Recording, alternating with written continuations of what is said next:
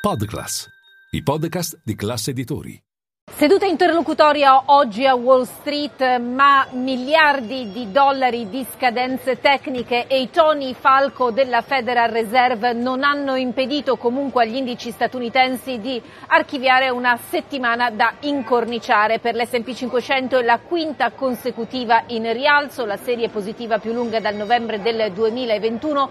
Per il Nasdaq è l'ottava consecutiva, la serie positiva più lunga dal marzo del 2019 mentre il Dow Jones archivia con oggi la terza settimana di fila in verde.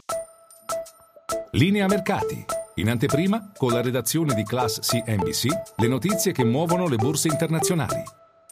Dal fronte della Fed sono arrivati nuovi commenti da Falco di due membri, stiamo parlando del governatore Christopher Waller che si è detto scoraggiato del fatto che l'inflazione core, dunque quella eh, depurata dai prezzi volatili di eh, energia e generi alimentari stenta a scendere. Ecco perché ha fatto capire che serve altro lavoro da fare. Thomas Barkin, a capo della Fed di Richmond, a sua volta ha definito l'inflazione come troppo alta e persistente e non esclude a sua volta di dover fare di più. Nel frattempo gli operatori di borsa si interrogano su quale sia la rotta dell'azionario dopo il rally che già dalla settimana scorsa aveva consentito all'S S&P 500 di uscire tecnicamente dal mercato orso. Oggi a fare notizia le indicazioni giunti dagli esperti di Bank of America secondo cui quello in corso non è l'inizio di un mercato toro luccicante, semmai è qualcosa che ricorda il 2000 e il 2008, ossia grande rally seguito poi da un grande collasso.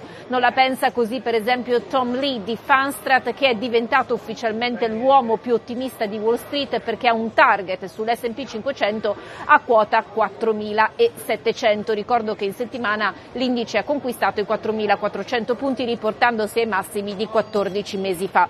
Detto questo, Lee dice anche che è possibile possibile ci sia un ritracciamento e secondo lui quello sarebbe da sfruttare con il cosiddetto buy the dip, ossia approfittare dei cali per prendere ulteriormente posizione. Per quanto riguarda il quadro aziendale Virgin Galactic quest'oggi ha guadagnato il 15% circa all'indomani dell'annuncio del suo primo volo spaziale commerciale suborbitale che peraltro parlerà italiano perché ce ne saranno tre di nostri connazionali a bordo, incluso eh, l'astronauta Villadei Walter che sarà il comandante.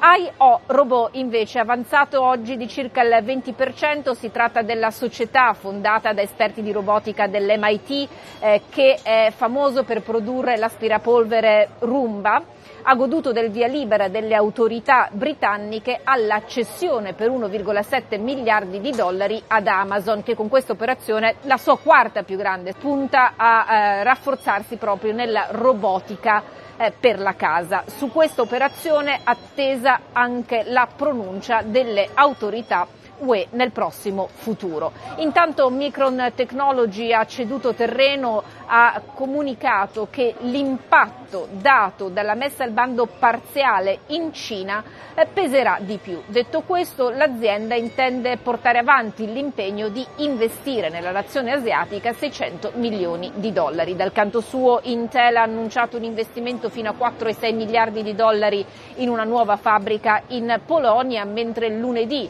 il cancelliere tedesco Olaf Scholz vedrà l'amministratore delegato del gruppo. Qui si tratta di cercare di capire e quantificare gli incentivi fiscali che eh, la nazione tedesca darà al gruppo statunitense per creare in quel paese un nuovo complesso.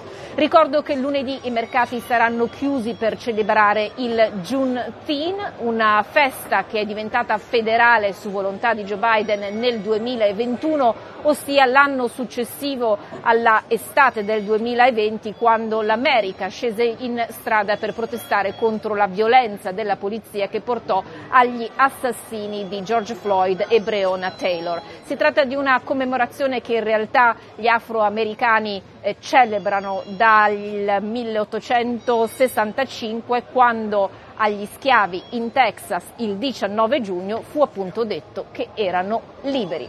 Vi auguro un buon fine settimana, ci ritroviamo eh, la prossima settimana dove gli appuntamenti cruciali riguarderanno di nuovo Jerome Powell che sarà chiamato a un'audizione doppia il 21 e il 22 al congresso, un appuntamento semestrale.